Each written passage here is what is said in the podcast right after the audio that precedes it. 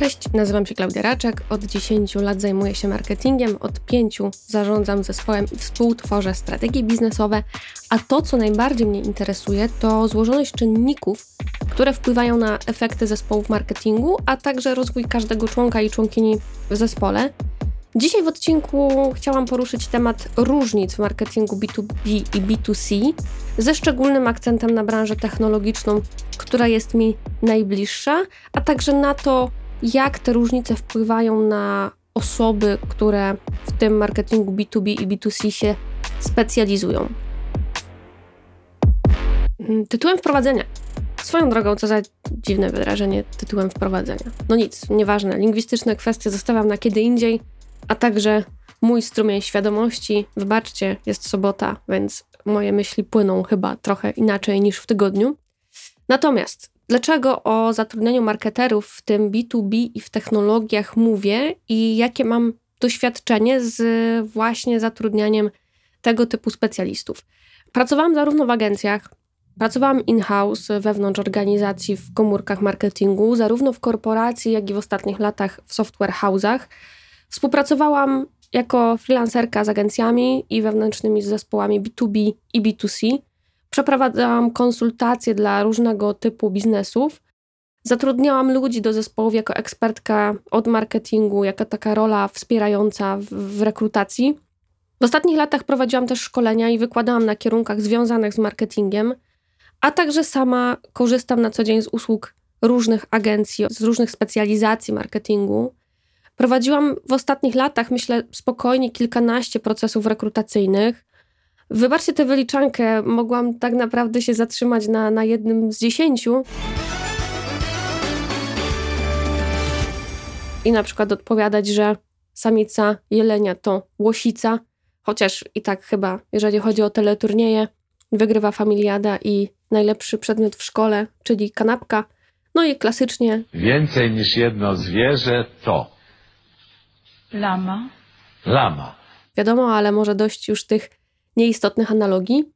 Wracając do tematu, myślę, że na rynek pracy w marketingu mam obraz dość szeroki i wydaje mi się, że trochę szerszy niż na popularne programy telewizyjne sprzed dekady. Jeśli miałabym uogólniać, to moim zdaniem rynek zasypany jest samozwańczymi marketerami, którzy myślą sobie, ok, umiem po polsku pisać, zdałam, zdałem maturę, graficzkę w kanwie tam jakąś zrobię, bo to banał, no to znam się na marketingu, nie? Widzę copywriterów, którzy robią błędy ortograficzne i raczej są doświadczeni w pisaniu rozprawek i prac licencjackich, ale są na bakier całkowicie z warsztatem copywriterskim. Nie znają pojęć, zasad, przykładów y, świetnych reklam na przykład. I dlatego myślę, że, że ten próg wejścia do marketingu jest bardzo niski, tak wstępnie. Natomiast jeżeli już poszukujemy osób, które mają spore doświadczenie, są w stanie taką wartość wnieść do zespołu, to jest dużo ciężej i te procesy rekrutacyjne potrafią trwać bardzo długo, bo trzeba no, przez to sito przesiać dużo tej takiej mąki i oddzielać ziarna od plew. Jeszcze jedno doświadczenie, które wydaje mi się tutaj istotne, jest takie, że przeprowadzałam w ostatnich latach mentoringi dla menadżerów i headów, którzy mieli wcześniej jakieś specjalizacje, na początku kariery szybko zaczęli zarządzać zespołem, no dlatego, że byli najstarszymi osobami na przykład w zespołach, w agencji. Cel wizyty? Chciałabym zobaczyć najstarszą starowinkę. Zobacz, która tam jest najstarsza. Tak jest, siostro. I najdłużej byli w tych agencjach, więc, więc trochę, no mówiąc brzydko, przez zasiedzenie zostali właśnie zarządzającymi. No i też mieli, mieli na pewno wyniki w swojej domenie. Ale zostawali tymi menadżerami czy headami i nie mieli przygotowania ani w zarządzaniu zespołem, ani w strategii, ani budżetowaniu dla całego zespołu. No i mieli takie poczucie, że już też nie są na bieżąco z domeną, z której wyszli. Więc trafiali na taki moment w swoim życiu, w swojej karierze, gdzie nadal nie potrafili zarządzać zespołem, nie mieli już styku ze swoją domeną, no i mieli coraz większy impostor syndrome, czyli syndrom oszusta, co nie wpływało pozytywnie oczywiście na ich kondycję taką, taką powiedziałabym, psychiczną w pracy. No i tak, kiedy przeprowadzałam rekrutację na, na kontentowców, social mediowców, y, PM-ów do marketingu, copywriterów, grafików, seowców. Znowu trochę wyliczam. Natomiast myślę, że przez ostatnie lata w każdym z tych obszarów rekrutowałam. Zgłaszały się bardzo często osoby bez wiedzy, bez doświadczenia i bez kompetencji, no bo znowu marketing brzmi łatwo. Łatwo dostępna jest ta wiedza. Niektórym wydaje się, że jak przeczytają dwie książki, które są popularne o social mediach, czy, czy nie wiem, połkną ostatnią książkę Kotlera o marketingu, no to, no to wiedzą wszystko, bo brzmi to w zasadzie prosto i logicznie. Natomiast rzadko który ze specjalistów czy specjalistek dzieli się dokładnie tym, jak coś zrobił, nie? Czy zrobiła. Rzadko możemy znaleźć takie case study, które rzeczywiście pokaże proces myślowy, punkt po punkcie, jak pewne rzeczy zostały wykonane i czego i tak się nie da przełożyć jeden do jeden na nasze kampanie, bo nawet jeżeli mamy podobny typ biznesu, to on jest podobny, więc tak czy siak trzeba ostatecznie testować, Natomiast raczej w case study dzielimy się świetnymi efektami, chcemy pokazać swoje wyniki. Natomiast to, jak to zostało zrobione, ile to wymagało wysiłku, jakie to były dokładnie koszty, no to tutaj ciężko znaleźć taki punkt odniesienia i no, jeżeli my prowadzimy pewne kampanie marketingowe, to musimy tak naprawdę wiedzieć, po co je robimy, mieć pomierzony każdy etap z tych kampanii, żeby móc potem wnioskować, co wpływa pozytywnie i co optymalizować. Takie dobre rady pod tytułem no, optymalizuj kampanię albo rób bardziej wartościowy content, no możemy sobie włożyć między bajki. No i też ważna rzecz na początek, poziom skomplikowania i wymagań wobec marketerów wzrasta zdecydowanie, kiedy szukamy kogoś do marketingu B2B, a jeszcze bardziej, jeśli szukamy kogoś do szybko zmieniającego się świata technologii, i tu też musimy być świadomi, że specjaliści właśnie w niszach czy w konkretnych branżach też się cenią dużo bardziej, więc te budżety na ich wynagrodzenie powinny być i są zdecydowanie większe. Zatem dzisiaj o tym, czym różnią się marketerzy B2C i B2B, kogo i jak zatrudniać, jakie zadawać pytania, szczególnie jeśli rekrutujemy do świata technologicznego, Będę mówić o specyfice wymaganiach co do specjalistów i specjalistek w tych obszarach, no ale właśnie też skupię się na tym, e, kogo szukać, kogo zatrudniać, żeby mieć potem dobre efekty.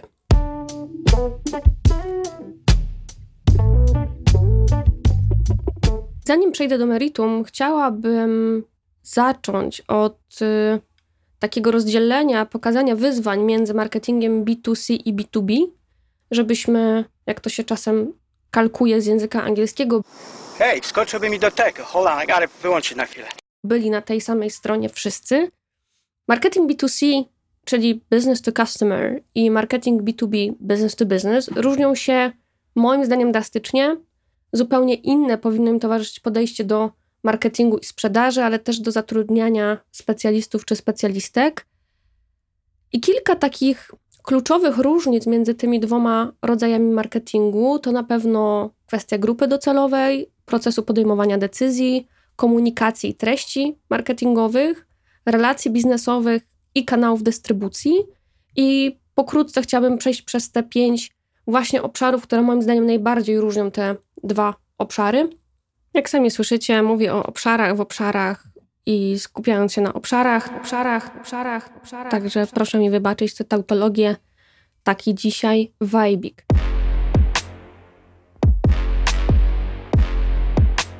Zacznę od grupy docelowej. Marketing B2C skierowany jest bezpośrednio do konsumentów indywidualnych i generalnie celuje w masowy rynek. Marketing B2B swoją drogą koncentruje się na docieraniu do innych firm czy profesjonalistów i profesjonalistek, ważne jest zrozumienie potrzeb i oczekiwań konkretnych decydentów biznesowych. Jeśli chodzi o proces podejmowania decyzji, no to w marketingu B2C decyzje zakupowe często są podejmowane przez jednostki. Towarzyszy im impulsywność i, i kupowania pod wpływem chwili, kupowania pod wpływem jakiejś reklamy, szczególnie jeżeli to są produkty, które mają niską czy średnią wartość i no, nie żal nam po prostu kasy, żeby wydać, nawet jeżeli nie będziemy z tego super zadowoleni. Proces właśnie decyzyjny w B2C jest krótki i mniej skomplikowane. Zazwyczaj, nie niuansuję tutaj. Natomiast w marketingu B2B decyzje zakupowe są zazwyczaj wynikiem podejmowania decyzji jakiejś grupy, zespołu i często pierwsza osoba kontaktująca się z firmą, prosząca o jakąś ofertę w ramach jakichś usług, ona musi przekonać jeszcze swojego przełożonego czy przełożoną. Nie jest to osoba często decyzyjna, więc zupełnie innej obsługi, innych materiałów marketingowych, sprzedażowych wymaga taka właśnie relacja B2B. Zdecydowanie ten proces podejmowania decyzji jest dłuższy. No i też z punktu widzenia marketerów musimy podchodzić bardziej kompleksowo i budować długotrwałe relacje biznesowe, na przykład dostarczając jakieś treści w międzyczasie. Mówię tutaj o na przykład grzaniu leadów, tak zwanym. Jeśli chodzi o komunikację i treści marketingowe, co się łączy z poprzednim punktem, no to w marketingu B2C komunikacja jest zazwyczaj ukierunkowana na emocje, styl życia, korzyści dla, dla tego konsumenta czy konsumentki. I jeżeli tworzymy persony, no to ważne są bardzo aspekty prywatne życia tej grupy docelowej. Kampanie reklamowe często skupiają się na atrakcyjności wizualnej, rozrywce, kreowaniu właśnie marki, oddziaływaniu na, na szeroką publiczność.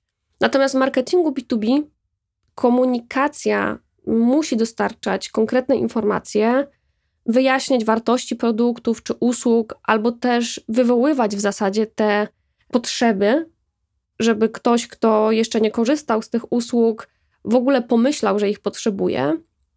Więc musimy przedstawiać w marketingu B2B te biznesowe korzyści i rozwiązania dla klienta czy klientów. I w tworzeniu person za bardzo nie liczą się te prywatne preferencje, tak jak właśnie firmowe korzyści, granie na przykład też emocjami, bo w marketingu B2B te emocje też są, natomiast gramy tutaj na przykład na kwestii statusu, tak? Czy na oszczędzaniu dla firmy, no bo co to w efekcie daje tej osobie, która zaoszczędzi coś dla swojej firmy? No, może będzie mogła potem pójść po podwyżkę albo dostać lepsze stanowisko, dlatego że wdraża jakieś innowacje i podjęła współpracę z firmą, która tej organizacji pomogła, tak? Więc y, tutaj gramy też na emocjach, ale zupełnie innych i zupełnie inne tutaj są cele tej komunikacji. Jeśli chodzi o relacje biznesowe, no to oczywiście w marketingu B2B, który zakłada dużo większe deale, wartość takiej współpracy jest dużo większa, marża jest dużo większa i zależy nam na budowaniu trwałych relacji biznesowych, więc kluczowe jest też to, żeby dostarczać dowody społeczne, żeby pokazywać e, case studies, dlatego że ktoś, kto jest po drugiej stronie, musi niejako uwierzyć, że współpraca, która potrwa, nie wiem, pół roku czy rok, się mu po prostu opłaci, dlaczego i z tą firmą, a nie inną. Więc tutaj ten proces decyzyjny jest też długi, dlatego że trzeba zbudować dużo większe zaufanie Stąd też istotny jest ten nurturing leadów, to dbanie o, o lidy, dostarczanie nowego kontentu, nowych treści, które są wartościowe z punktu widzenia klienta czy klientki, no bo właśnie nie podejmują oni tych decyzji szybko. Mm, jeżeli chodzi o statystyki, to też bardzo często podejmowane są dopiero wtedy kontakty do, do drugiej firmy, jeżeli widzimy ją i korzystamy z czyichś materiałów powyżej 3 do 6 miesięcy. To jest bardzo długo. Więc y, te decyzje zakupowe nie dość, że trwają długo, długoterminowo musimy patrzeć na ten marketing, bo opiera się właśnie na zaufaniu, reputacji, no to jest o tyle trudniejszy. W marketingu B2C występuje też mniejsza interakcja między firmą a konsumentem. Lojalność tego klienta może być bardziej oparta na czynnikach emocjonalnych czy cenowych. Rzadziej tutaj marka ma aż taki wpływ, czy potrzeba zaufania jest tutaj konieczna. No i te procesy też szybciej się mierzy, prawda? Bo jeżeli ktoś widzi reklamę, kupuje, nawet jeżeli to trwa 2-3 dni, to szybciej możemy te efekty mierzyć niż jeżeli klient mówi, i to jest częsty przypadek, no obserwuję was od pół roku, no i dopiero dzisiaj przyszła mi taka myśl do głowy, że potrzebuję tych usług, no to, no to gadam z wami. Więc no tutaj te, te, te ścieżki też konsumenta są dużo dłuższe i bardziej skomplikowane. Jeśli chodzi o różnice w kanałach dystrybucji, to marketing B2C, jeżeli chodzi o digital, sam wykorzystuje bardzo szeroki zakres kanałów dystrybucji. Mamy e-commerce, mamy media społecznościowe dopasowane do grupy docelowej, więc w zależności od tej grupy będziemy korzystać od Facebooka, Instagrama do TikToka, ale też z Twittera, w zależności od, od tego, gdzie ta nasza grupa docelowa jest. No i celem jest dotarcie do jak największej liczby konsumentów. Natomiast w marketingu B2B ta ilość ma trochę mniejsze znaczenie, chodzi raczej o, o jakość i wykorzystuje się często mm, bardziej ukierunkowane kanały dystrybucji, może być ich mniej. Są to zazwyczaj profesjonalne media społecznościowe, eksperckie portale. Natomiast tutaj wysiłek w wygenerowaniu tych treści i też ich ilość może być mniejsza, to znaczy mniejsza ilość, większa jakość, dlatego że no, nie liczy się aż tak duże eksponowanie samego brandu, tylko raczej wartość, która jest przyniesiona dla tego konsumenta w danym medium.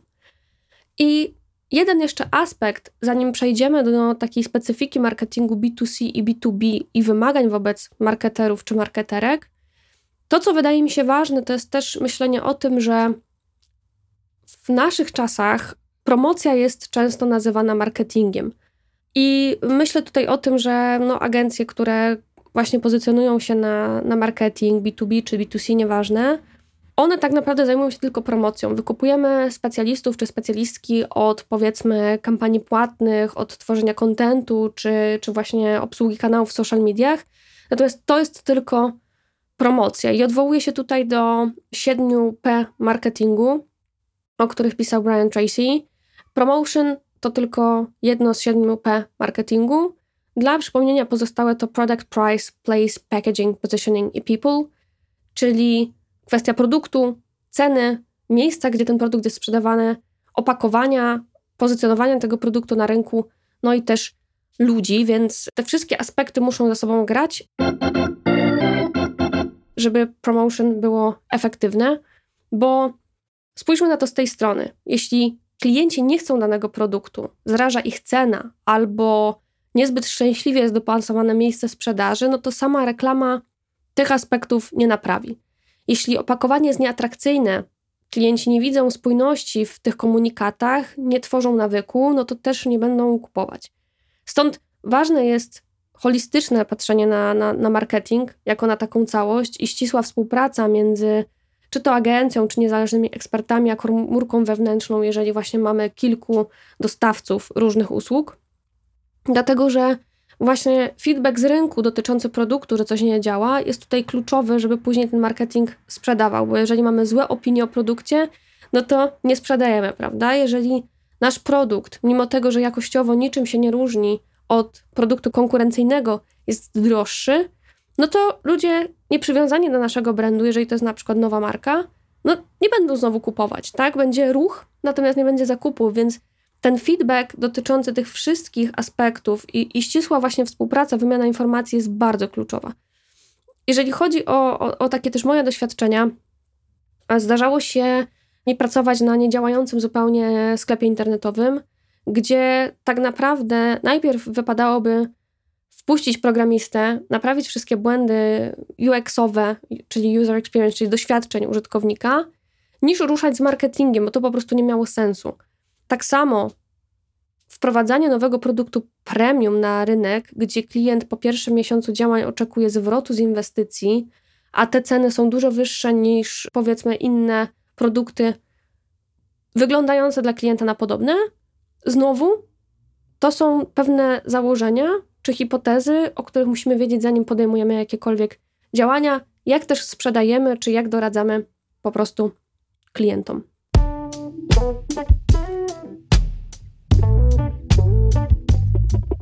Przejdę teraz do specyfiki marketingu B2C i wymagań wobec marketerów czy marketerek. Wyzwania, które mamy w marketingu B2C, są trochę mniejsze niż e, w B2B, moim zdaniem i z mojego doświadczenia.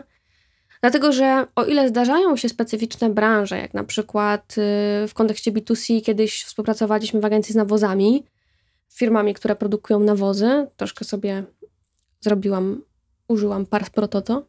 Natomiast i tak zrozumienie wielu grup docelowych w B2C jest łatwiejsze, bo często mamy do czynienia, nie wiem, z branżą fashion, z FMCG, z branżą medyczną na przykład i każdy z nas je, kupuje środki chemiczne, każdy z nas choruje, niestety, każdy z nas się ubiera, oby, i łatwiej jest badać tę grupę docelową, mieć pewne hipotezy czy intuicje, jeżeli chodzi o tego typu prowadzenia działania marketingowe. I ten próg wejścia dla specjalistów i specjalistek jest dość niski, dlatego że każdej osobie, o czym już dzisiaj wspominałam, każdej osobie, która potrafi pisać i ma Instagram albo TikToka, wydaje się, że marketing jest banalny. No tutaj sobie napiszę taki pościg, tutaj sobie taką graficzkę zrobię i już. I w teorii wszystko brzmi bardzo dobrze. I takie właśnie ogólniki, które słychać od takich niedoświadczonych specjalistów czy specjalistek, to na przykład to, że no trzeba robić marketingu wartościowy content. Czyli jaki? Na jaki temat? Dlaczego? No i kolejny taki truizm, który się pojawia, to no, trzeba często publikować. W social mediach mamy bardzo dużo treści, mamy mnóstwo artykułów na blogach już w tym momencie, więc trzeba dużo publikować. Czyli jak często? Dlaczego tyle? Ile czasu i kto będzie na to poświęcał? Jak to będziemy promować? Czy to, co opublikujemy, właśnie wystarczy nam środków budżetu, żeby opublikować? Kolejny truizm. No trzeba mierzyć dane. Ale które? Jak? Co na siebie wpływa? I tak naprawdę, czy mamy na to też czas? Więc to są takie truizmy, które ja przynajmniej często słyszę na rekrutacjach, ale pogłębienie, zadanie kilku pytań, dlaczego tak, no doprowadza nas do ściany, bo, bo często ci specjaliści, marketerzy, marketerki nie potrafią odpowiedzieć na to pytanie, dlatego że nie myślą strategicznie i nie myślą o tym, że te pościgi, które wrzucają na socialki, one no, muszą coś wygenerować, nie? One są tylko bodźcem, one są tylko czymś, co widzi klient, klientka, natomiast one finalnie muszą się przełożyć na zwiększenie na przykład ilości koszyka w sklepie internetowym. Bo jeżeli tak się nie dzieje, to znaczy, że to po prostu nie działa, więc trzeba mieć sposoby na to, jak strategicznie zaplanować taką kampanię, żeby pokazać i dobrze zmierzyć efekty. I właśnie to jest też takie moje doświadczenie, że im mniejsza wiedza i doświadczenie ludzi, którzy przychodzą na rekrutację, tym więcej takich ogólników się pojawia, pewności siebie, też takiej wiary w intuicję i własną nieomylność. Natomiast im większą ktoś ma wiedzę i doświadczenie, tym mniej pewności. Więcej za to jest konkretów, więcej mówienia o testach, eksperymentach, mniej założeń, że coś na pewno ma tak wyglądać. Dużo się pojawia wtedy mierzenia czy zmiany kierunków, i, i właśnie o takie doświadczenia głównie w rekrutacji powinniśmy pytać, żeby uniknąć tego, że ktoś, kogo zatrudnimy, będzie właśnie skupiony na generowaniu lajków czy zaangażowania w social mediach, natomiast bez kontekstu biznesowego i wpływu na sprzedaż. A takie sytuacje wielokrotnie widziałam, gdzie zaangażowanie w social mediach było ogromne, natomiast nie przekładało się to zupełnie z innych powodów na zwiększenie właśnie czy wielkości koszyków, czy, czy w ogóle ilości zamówień w sklepie internetowym.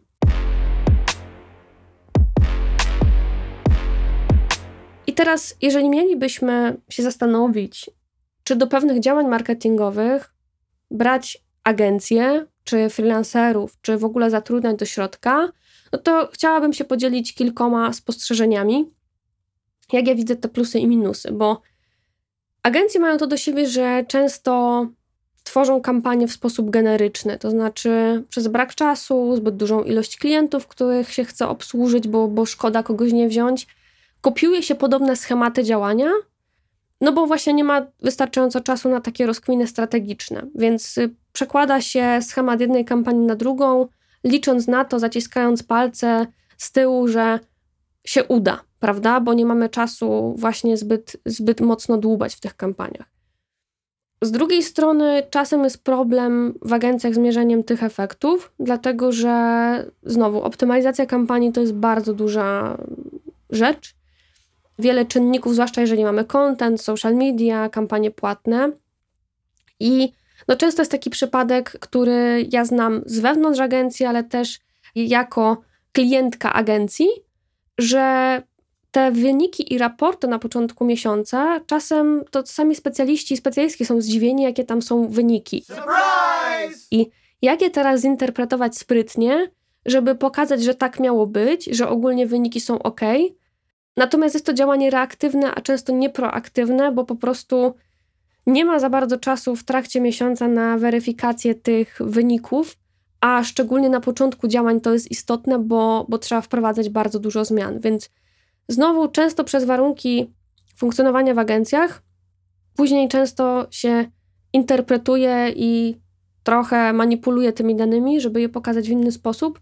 Natomiast to ma krótkie nogi, dlatego że jeżeli robimy tak przez kilka miesięcy, a klient no, nie widzi wyraźnie wzrastających słupków albo kasę na swoim koncie, no to z jednej strony możemy mieć super wyniki, a z drugiej no, on widzi pusto w kasie, nie? Więc, więc coś tutaj nie działa.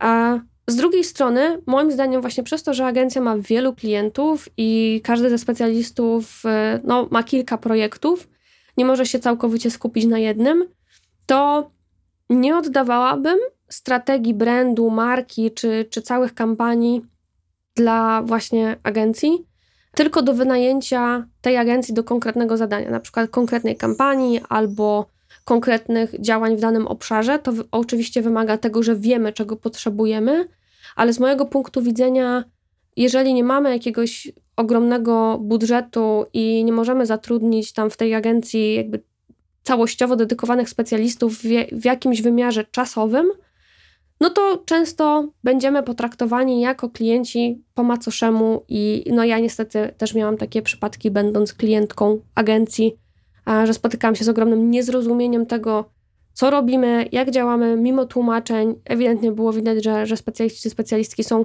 po prostu przepracowani i nie mają na nasze kampanie aż tyle czasu.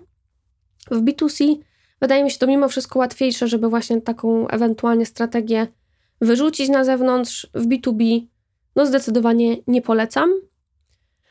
Co do jeszcze agencji, właśnie tutaj kluczowe jest to, że w agencjach, moim zdaniem, ludzie mają często dużo większe umiejętności techniczne, są na bieżąco z tym, co się dzieje w marketingu, mogą się przerzucać pewnymi taktykami między sobą, natomiast wchodzą niestety płytko w temat. I dopóki to nie jest prosty produkt, jak nie wiem, napój gazowany, który wszyscy znamy, i w tej grupie docelowej są pewne niuanse, o których musimy wiedzieć, natomiast jest to dość prosty produkt, no to jeżeli ten produkt jest bardziej skomplikowany, wymagający zrozumienia tego produktu, może być ciężko w agencji. Nie mówię, że zawsze, nie mówię, że w każdej, natomiast warto na to zwracać uwagę, na ile ktoś wchodzi w dany temat biznesowo i, i na ile rozumie nasz, nasz produkt, bo to jest kluczowe, jak potem te kampanie są targetowane, jakie są tworzone komunikaty.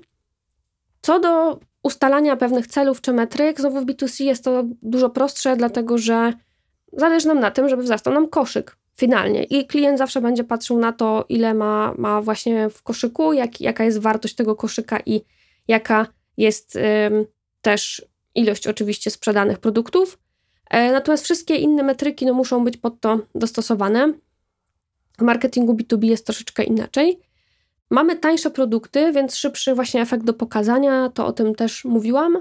No i tak, możemy startować z mniejszym budżetem na początku, dlatego że produkty są z założenia i oczywiście uogólniam, ale produkty często są tańsze, dlatego też ten budżet początkowy może być po prostu mniejszy i też możemy zatrudnić do małych kampanii na sam początek agencję, żeby ona to trochę ustawiła, zapoczątkowała, zanim będzie nas stać na zespół wewnętrzny, bo tutaj też przy małej firmie no zatrudnienie trzech czy czterech specjalistów od marketingu jest problemem.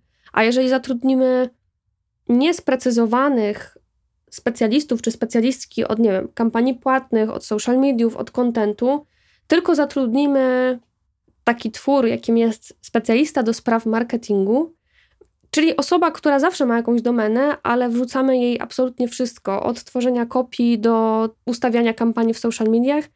Niestety, no moje doświadczenia są takie, że to często po prostu nie działa, bo w tym momencie to jest tak, jakbyśmy no, zatrudnili po prostu no, jakiegoś tam programistę.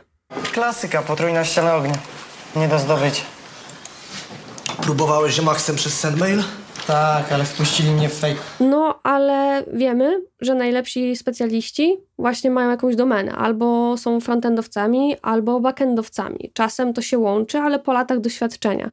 mają specjalizację w danych językach programowania. I trochę tak samo jest w marketingu, że no, ludzie specjalizują się w różnych aspektach i musimy wiedzieć, kogo potrzebujemy, a rzadko, zdecydowanie rzadko, nawet nie wiem, czy znam taki przypadek właśnie specjalistki czy specjalisty do spraw marketingu, kto po, prostu potrafi świetnie zrobić wszystko. Za dużo jest tych zmian w kampaniach, za dużo jest zmian w social mediach, za dużo się dzieje w, i za bardzo absorbujące stworzenie kontentu.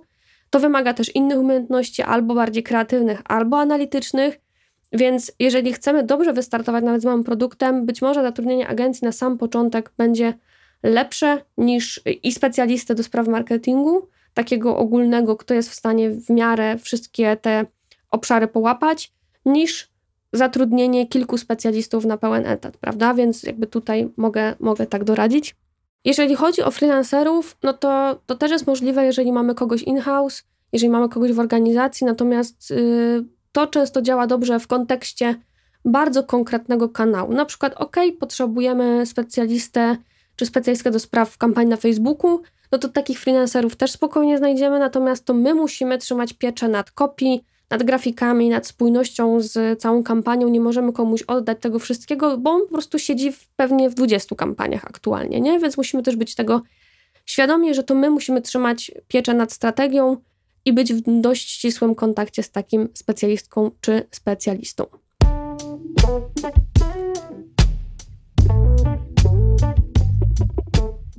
To teraz chwilę o specyfice marketingu B2B i wymaganiach wobec specjalistów i specjalistek.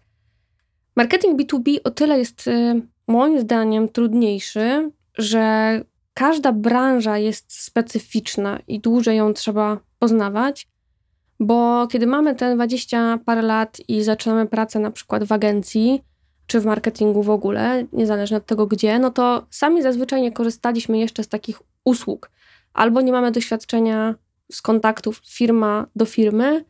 Jest to dla nas zupełnie świat obcy, dlatego że no nie byliśmy właśnie klientami czy klientkami w B2B.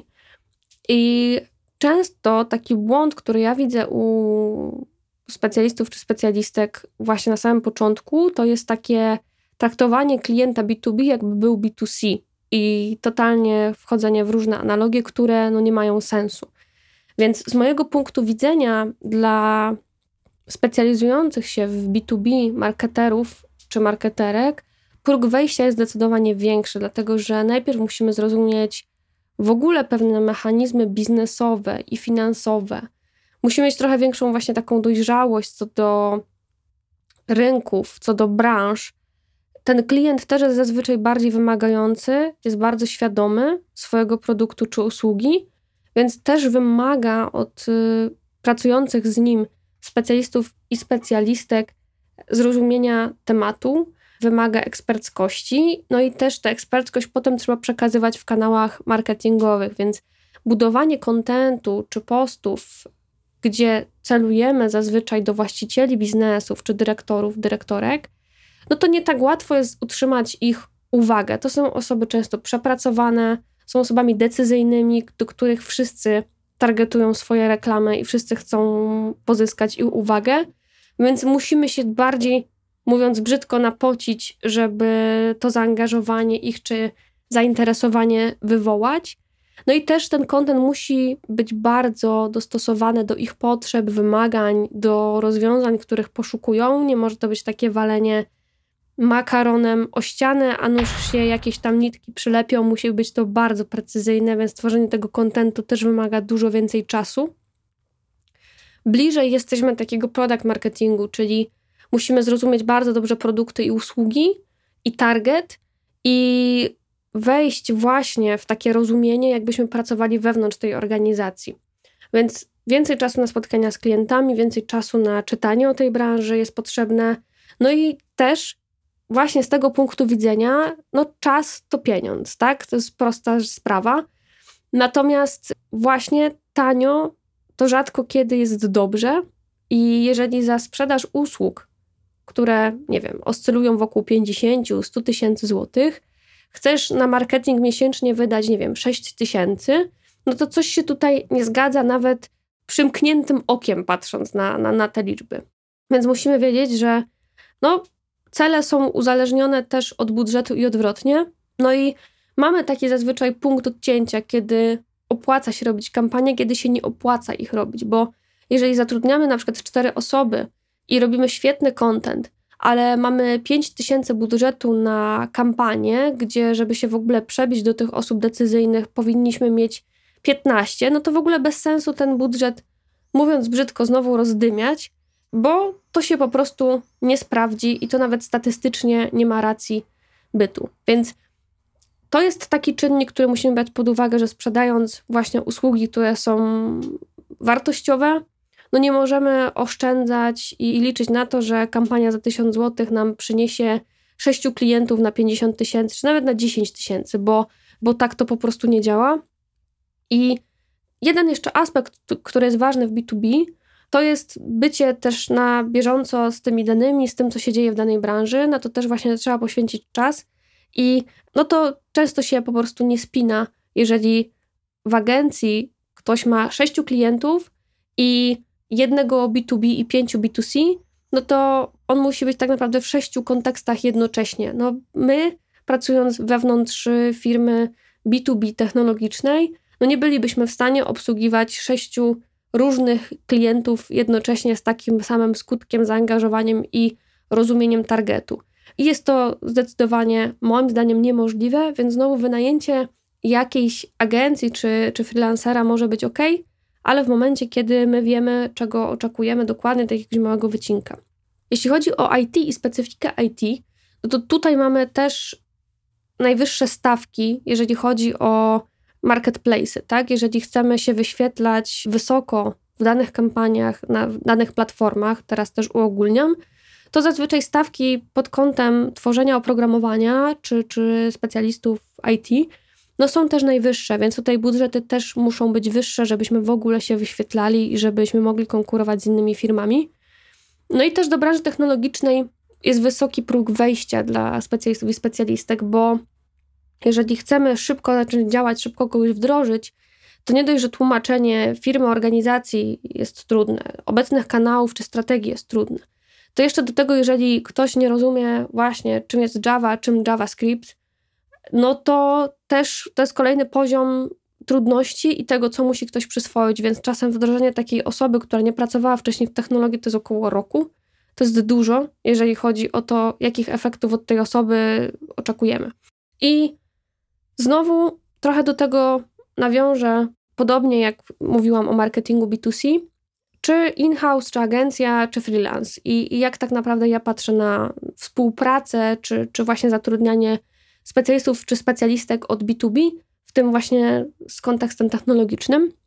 Myślę, że sprawdzają się konsultanci i do audytów, do tego typu rzeczy agencje będą ok, albo do jakiegoś konkretnego wycinka, do którego chcemy kogoś zatrudnić, gdzie tak naprawdę świetnie jesteśmy w stanie przekazać target, dać kopii, dać, dać yy, grafiki, no to wtedy może tę kampanię ktoś będzie potrafił dobrze ustawić. Natomiast jeżeli oczekujemy większego zaangażowania i tego, że to ktoś nam powie, jak my mamy to pisać, jak mamy to tworzyć, jakie mają być właśnie grafiki, jak ma wyglądać tone of voice, czym przekonywać, no to tutaj będzie już trudno, bo nikt z agencji nie będzie miał czasu na, na tak głębokie wchodzenie wewnątrz organizacji.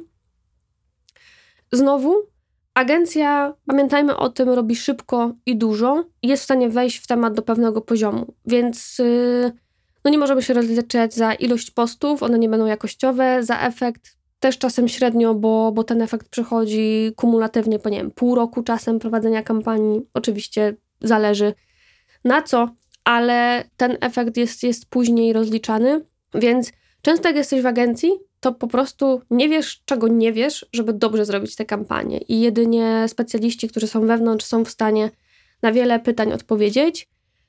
Metryki znowu też są dużo trudniejsze, czy ścieżki przepływu, one są bardziej skomplikowane, mniej czasem mierzalne. Też pamiętajmy o tym, że szczególnie w kontekście bardzo świadomych osób, które korzystają z internetu, osób, osób decyzyjnych, czy w sieci technologii, no to w ogóle osób, które są bardzo na bieżąco, nie wiem, chociażby z RODO, czy e, z innymi tego typu regulacjami, które są też w Europie, to pamiętajmy o tym, że w tym momencie, jeżeli ktoś odrzuca pliki cookies, a odrzuca właśnie śledzenie na stronach internetowych, no to my ten ruch gubimy i czasem to w niektórych firmach jest od 10, 20, czasem do 40% ruchu, którego nie widać i co za tym idzie, na przykład konwersji, których nie widać, więc trzeba je trochę inaczej mierzyć.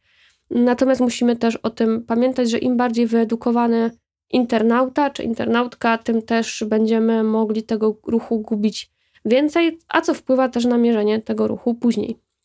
No i musimy się też liczyć z tym, że często budżet będzie musiał być niestety większy, bo więcej czasu zajmuje i zrozumienie, i wyprodukowanie materiałów, i potem czekanie na te efekty.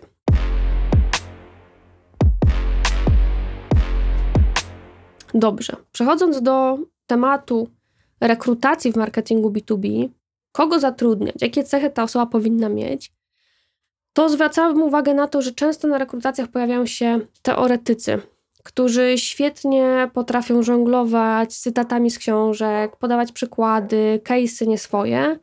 Natomiast jeśli zadać im pytanie bardziej szczegółowo o ich doświadczenia, o wnioski, o jakieś insighty, no to tutaj dochodzą do ściany i okazuje się, że ładna fasada nie oznacza, że, że tam w tle coś jest. I znowu ja przejdę przez kilka takich pytań, które z mojej perspektywy w obecnych czasach są kluczowe, natomiast to przy założeniu, że na takiej wstępnej rozmowie, na screeningu rekrutacja już pyta o podstawę, tak? Więc mamy już wiedzę dotyczącą miejsc pracy, stanowiska, mamy sprawdzony angielski. Odmień być. No daj spokój. No odmień no. Weź się, tato. Bo nie odmienisz. Ta, nie odmienię. który znowu w marketingu B2B, szczególnie w branży technologicznej, która celuje w rynki wszystkie i działa globalnie, no potrzebujemy ludzi, którzy, którzy tak naprawdę na każdym stanowisku znają przynajmniej bardzo dobrze ten angielski. Więc znowu, założenie jest takie, że już rekrutacja, dział rekrutacji przepyta o narzędzia, przepyta o takie podstawy i sprawdzi taki wstępny fit do kultury danej firmy czy zespołu. Natomiast ja już mówię o tym etapie później, kiedy, kiedy ja już na przykład po wykonaniu jakiegoś zadania spotykam się ze specjalistą czy specjalistką i sprawdzam, czy faktycznie ta osoba ma odpowiednie kompetencje, które były wymagane w ogłoszeniu.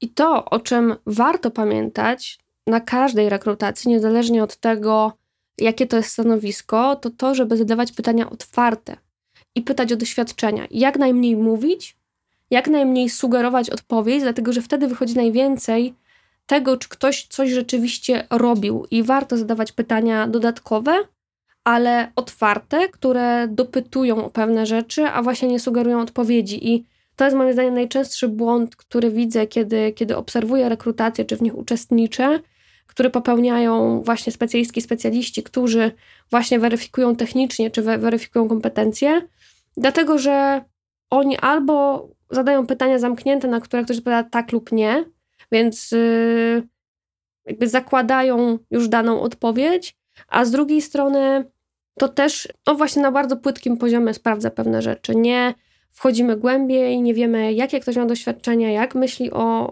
o, o danych aspektach, czy technicznych, czy no, w zależności od oczywiście stanowiska. Więc to, co sugeruję, to naprawdę przyjęcie takiej perspektywy słuchacza czy słuchaczki aktywnego, żeby oczywiście móc zadać dodatkowe pytania. Natomiast skupienie się na tym, jak ktoś odpowiada, co odpowiada, jest tutaj kluczowe, a nie to, jakie my mamy do końca pytanie. Więc przykładowo, jak ja chcę pogłębić swoją wiedzę na temat tego, co ktoś zrobił, jak ktoś myśli o swojej pracy. Jeżeli właśnie chcę się tego dowiedzieć, to często zadaję takie pytanie: jakie wyzwania miałeś, miałaś do tej pory z tworzeniem, i tutaj można wpisać strategii, kontentu, social mediów, zarządzania projektem, co było najtrudniejsze, a co łatwe. I teraz, co mi sprawdza takie pytanie? Nie dość, że ktoś musi o tym doświadczeniu powiedzieć i wejść w szczegóły, i te, wtedy mi to daje też taki, skoro pytam o wyzwania, to znaczy, że ktoś będzie mówił o najtrudniejszym przypadku. Jeżeli z mojej perspektywy ten przypadek jest no, malutki i w naszej firmie jest dużo więcej poziomów skomplikowania, to znaczy, że to doświadczenie może nie być odpowiednie. Z drugiej strony, jeżeli pytam właśnie o to, co, co jest najtrudniejsze, jak ktoś sobie z tym poradzi, bo to są pytania dodatkowe do tego, to też widzę, czy ktoś myśli krytycznie o swojej pracy, czy się zastanawia nad tym, jak pracuje, jak to poprawić, czy optymalizuje, czy po prostu bezwiednie ta osoba wykonywała zlecone zadania przez, nie wiem, PM-a, menadżera, menadżerkę. Więc jedno pytanie, które otwiera nam tak naprawdę dyskusję na wiele innych aspektów i po pozwala nam wejść bardzo głęboko w to, co ktoś robił, co ktoś uważa za, za wyzwanie, co ktoś robił, czego ktoś nie robił. Z drugiej strony, szczególnie w B2B i szczególnie w technologiach, które się zmieniają bardzo szybko, musimy się dostosować do rynku. Jesteśmy w recesji, przeżyliśmy w technologicznym świecie bardzo ciężki rok, gdzie dużo się zmieniało. Znowu pytanie o testowanie jest bardzo ważne. Jeżeli ktoś nie testuje i idzie jakimś schematem, to nawet jeżeli ta kampania mu działała wczoraj, to jeżeli ona nie jest dobrze zmierzona, nie ma tam wielu testów nałożonych, to jutro ta osoba nie będzie wiedziała w ogóle, w którą stronę iść, co zrobić, co zmienić, bo po prostu no jakoś tam coś szło, teraz nie idzie, no nie wiem co. Więc to są, ja się trochę śmieję z tego i nie chcę tutaj absolutnie nikogo obrazić, natomiast to są często takie odpowiedzi na zasadzie, no dopóki idzie, to nie mierzę. Dopóki jest dobrze, no to się nie zastanawiam nad tym, co tam działa. No i to jest zgubne, bardzo. Więc znowu ja na przykład, czy to w kontekście niezależnie od jakiego obszaru, czy to jest content, czy, czy właśnie social media, cokolwiek, pytam zawsze o testy. Jakie testy możemy zaplanować właśnie w kontekście nawet grafiki? Co możemy przetestować? Jak możemy i co sprawdzić, żeby z większym przekonaniem powiedzieć, że coś działa, żeby nie opierać się na intuicji, tylko na danych i na naszej grupie docelowej, a nie na właśnie jakichś hipotezach. Bo wzrost ruchu to jest jedno, ale jakie na przykład ma to przełożenie na sprzedaż? Jak my to mierzymy? I takie pytanie znowu bardzo mocno otwiera tę osobę i możemy szybko zobaczyć, czy ta osoba w ogóle myśli o testowaniu, czy myśli biznesowo, czy myśli o tym, że jej działania mają ostatecznie przełożenie na jakiś właśnie aspekt biznesu.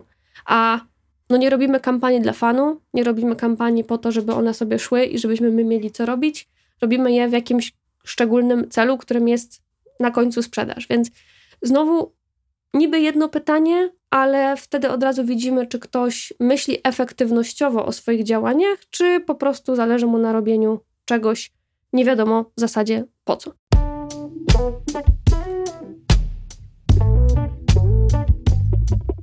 Kolejny aspekt, na który bardzo zwracałabym uwagę, to to, na czym ktoś się skupia. Nawiążę do tego, co mówiłam wcześniej. Z moich obserwacji wynika, że, że ludzie często skupiają się na lajkach, na zaangażowaniu, na przykład w social mediach, a nie na tym, jak to się przekłada na konwersję, bo i dzieje się to z wielu aspektów i wielu przyczyn. Albo ktoś faktycznie ma takie stanowisko, w którym to menadżer monitoruje kwestie konwersji, co moim zdaniem jest niebezpieczne, bo tylko ta osoba wie, co się dzieje i nie przekazuje tej wiedzy do zespołu.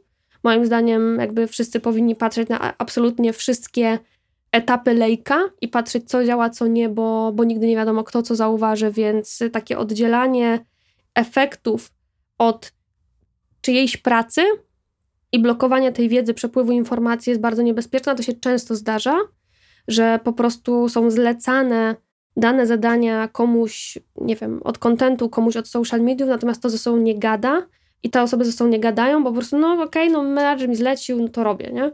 Więc to, co jest niebezpieczne, to jest właśnie patrzenie tylko na, na, na jakby swój kanał. No i teraz znowu, jakie pytanie można zadać? Na przykład, co zrobić, jeśli generujemy bardzo dużą ilość ruchu, ale on nie konwertuje? I teraz ja sprawdzam sobie, jak ktoś myśli w ogóle o biznesowych aspektach marketingu, o tym, jak ktoś patrzy na lejki wszystkie, a nie tylko na ten swój w swoim kanale. I ktoś musi też myśleć o tym, jakie testy, jak zweryfikować, co sprawdzić, kogo zapytać, że tak naprawdę co, co nie działa i jak to naprawić. Więc znowu dla mnie to jest taki papierek lakmusowy, który pokazuje, czy ktoś myśli o optymalizacjach, ktoś jest nastawiony na rozwiązywanie problemów. I to wychodzi przy okazji takiego niby głupiego pytania o lajki i konwersję, prawda? Co się z tym łączy, czyli czy ktoś wykorzystuje nowe rozwiązania, nowe technologie, chce się rozwijać, to w obecnym klimacie w 2023 roku to jest pytanie o to, co myśli ktoś o rozwiązaniach AI do tworzenia treści. To jest pierwsze pytanie, bo co myśli, potem łączy się z tym, czy ktoś te rozwiązania wykorzystywał. I ja na przykład na rekrutacjach dostawałam często taką odpowiedź, że no wiem, że są takie narzędzia, ale na przykład nie testowałam, no nie?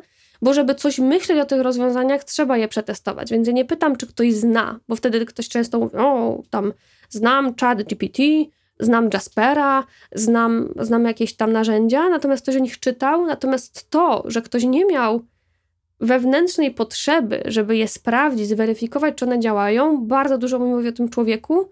Mówi mi o tym, czy ktoś z takich rozwiązań chce korzystać, czy musi być zmuszony, czy ktoś w naturalny sposób lubi to, co robi, więc sobie przetestuje nowe rozwiązania, czy nie. Więc takie niby jedno zwykłe pytanie bardzo dużo mi mówi o podejściu tej osoby do pracy, i to też potem weryfikuje właśnie, czy ja chcę z taką osobą pracować, czy nie, i czy na tym stanowisku to jest kluczowe, żeby ktoś patrzył innowacyjnie i się rozwijał, czy nie. Też pytanie, które często jest problemem, a wydaje mi się dość proste, to jest to, kogo dana osoba śledzi w social mediach, skąd czerpie wiedzę o swojej dziedzinie, o technologiach, czy czyta jakieś newslettery, jakie, czy słucha jakichś podcastów, jakich. I uwierzcie mi, że naprawdę na większości rekrutacji ludzie mają z tym problem, bo z jednej strony twierdzą, i myślą o sobie, że śledzą trendy, są na bieżąco, ale potem jak ich zapytać o szczegóły, ok, to jaki post ostatnio zwrócił Twoją uwagę? Co skłoniło Cię do myślenia? Absolutnie nie pamiętają, mają dziurę w pamięci, tak jakby po prostu scrollowali, jeżeli to robią oczywiście, tak jakby scrollowali bezmyślnie feedy, ale w ogóle nie, nie brali z tego nic, tak? Jeżeli mają problem z wymienieniem jakiejś osoby, to znaczy, że nie śledzą. Jeżeli nie mogą sobie przypomnieć newslettera, który ostatnio czytali, to znaczy, że go nie subskrybują, więc znowu mówi mi to o, o tym, na ile ktoś poważnie traktuje swój zawód, swój kierunek kariery, a na ile ktoś po prostu chce wykonać zadanie i pójść dalej. Nie mówię, że to zawsze jest złe. Złe to jest w kontekście B2B i w technologiach, bo niestety taka osoba kontekście marketingu za chwilę zostanie w tyle i będzie robić kampania tak, jak robiła 10 lat temu, czyli no, nie będzie to skuteczne.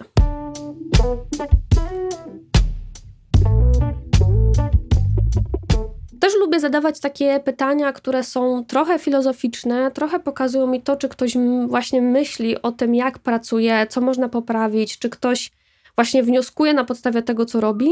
Ja często pytam właśnie o to, jak się rozwijała dana dziedzina przez ostatnie lata, czy to content, czy social media, Jakie punkty w takiej historii marketingu można wyznaczyć, dokąd dana dziedzina zmierza? I na przykład, jeżeli ktoś ma dziesięcioletnie doświadczenie w marketingu, no to zakładam, że potrafi powiedzieć o tym, jak zmieniały się algorytmy w Google, jak zmieniało się podejście przez to do tworzenia treści.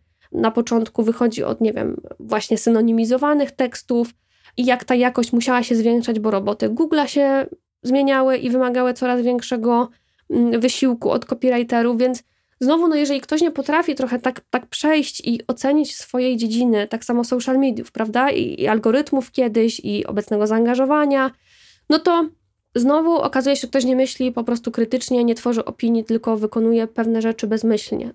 Znowu tacy specjaliści pewnie też są potrzebni gdzieś, ale no na pewno nie w firmach technologicznych, czy nie w marketingu B2B, o którym ja myślę, czyli takim marketingu, który naprawdę jest skuteczny. Też pytanie, które nawiązuje do, do, do, tego śledzenia trendów, do śledzenia osób, do śledzenia pewnych newsletterów, to znowu ja czasem pytam o to, jaką reklamę czy kampanię zapamiętałaś, zapamiętałeś i dlaczego zwróciła Twoją uwagę, bo to też pokazuje mi, na ile ktoś będzie potem kopiował pewne rzeczy, na ile ktoś widzi znowu, co teraz jest na topie, w jaki sposób się tworzy reklamy, jak się tworzy kopii, jak się tworzy grafiki, co działa, co nie działa, jakie są obecnie popularne formaty.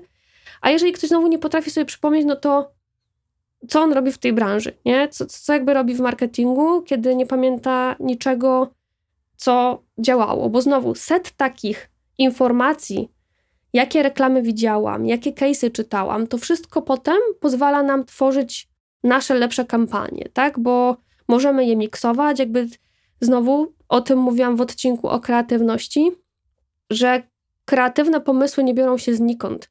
One bazują na tym, co już przyswoiliśmy w różnych dziedzinach, remiksują je w głowie i jesteśmy w stanie wytworzyć coś nowego, tak, z wartością dodaną. Więc znowu, jeżeli ktoś nie ogląda reklam, nie śledzi tego, co się dzieje, no to znowu mniejsze prawdopodobieństwo, że sam będzie tworzyć coś kreatywnego czy, czy efektywnego. I ostatni punkt, o który pytam, szczególnie w branży technologicznej, istotny, e, dlatego że chcę sprawdzić w ogóle, czy ktoś właśnie jest na bieżąco. Pytam o trendy w technologii. Co zwróciło czyjąś uwagę ogólnie na świecie? Jest to bardzo szerokie pytanie i czasem właśnie dostaję takie pytanie z powrotem, no ale o jakie trendy tutaj chodzi? A ja mówię, no takie, które śledzisz, takie, które ciebie interesują. Jakie masz zainteresowania? Znaczy ogólnie to inter, interesowania to zainteresowanie to będzie e, dyskoteki, chłopaki i ogólnie takie takie. No i to jest też, też ciekawe, bo, bo jak rekrutowałam jeszcze ostatnio i to akurat mieliśmy wtedy taką sytuację, że zwinęła się giełda STX i jeżeli ktoś nie wiedział o tym zupełnie i pomijał fakt w ogóle kryptowalut, Web3, NFT, technologii i nie mógł sobie niczego przypomnieć, co właśnie w tym kontekście się dzieje na rynku, jak właśnie w tym momencie stoją kryptowaluty.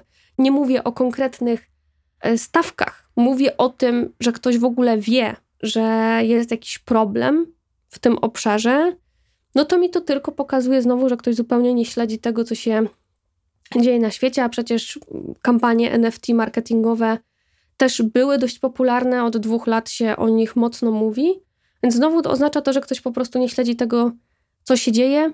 Nie wnikam tutaj w szczegóły jakichś konkretnych języków programowania, tylko o to, czy ktoś w ogóle coś słyszy, co się dzieje, albo, no nie wiem, jest recesja i można powiedzieć o tym, że mamy spadki w finansowaniu startupów. No takie ogólniki, ale to w ogóle właśnie zaczyna dyskusję o tym, czy ktoś jest na bieżąco, czy nie. Czy warto? No, pracując w branży technologicznej, zdecydowanie warto, bo wtedy też łapiemy konteksty do naszego kontentu. Możemy łatwiej pozyskać czyjąś uwagę, bo po prostu nawiązujemy do tego, co się dzieje i o czym się interesuje nasz target.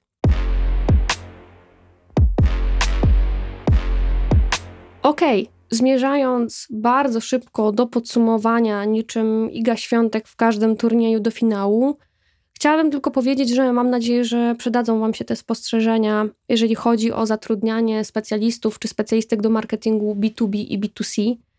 Na co zwracać uwagę, jakie pytania zadawać przy rekrutacji, żeby właśnie pozyskać osoby, które będą dla nas bardzo wartościowe i, i rozwojowe i będą chciały właśnie testować i, i wpływać na performance w tych zespołach marketingu. Jeżeli oczywiście macie jakieś pytania dodatkowe, jakie właśnie pytania zadawać, czy, czy zatrudniać agencję, czy kogoś in-house, czy freelancerów w konkretnym przypadku, bo oczywiście też mam nadzieję, że rozumiecie, ja muszę bazować na, na pewnych ogólnikach, mówiąc o wszystkich, wszystkich branżach B2C i B2B, one się oczywiście różnią i każda firma będzie potrzebowała trochę innego setu specjalistów czy specjalistek, żeby osiągnąć dany efekt na danym etapie swojego rozwoju. Więc ja tutaj w takie niuanse, no niestety nie mam przestrzeni, żeby wejść. Natomiast jeżeli macie takie pytania, chcielibyście uzyskać jakiś komentarz czy, czy moją opinię, która być może Wam pomoże, może nie, też zakładam taki scenariusz, to, to dawajcie po prostu znać. I dzięki za przesłuchanie odcinka. Jeśli coś Wam przyjdzie do głowy, jakiś komentarz czy sugestie, no to czekam na, na Wasze odpowiedzi, czy na Facebooku, czy LinkedInie, czy Instagramie. Znajdziecie mnie po wpisaniu ku zaskoczeniu Klaudia Raczek. Jak zawsze dziękuję też za feedback, który pojawia się po każdym z odcinków, ale też oceny w serwisach, których mnie słuchacie. Jeśli nie chcecie przegapić kolejnych odcinków, to zachęcam do kliknięcia przycisku śledzenia i subskrybowania kanału. Pomoże mi to też dotrzeć do kolejnych słuchaczek i słuchaczy. No i pamiętajcie, że każda subskrypcja i like w social mediach to, no jak w łańcuszkach internetowych, jeden uśmiech marynarza i zapewnione szczęście dla Ciebie i Twoich bliskich. Trzymajcie się do następnego razu. Hej!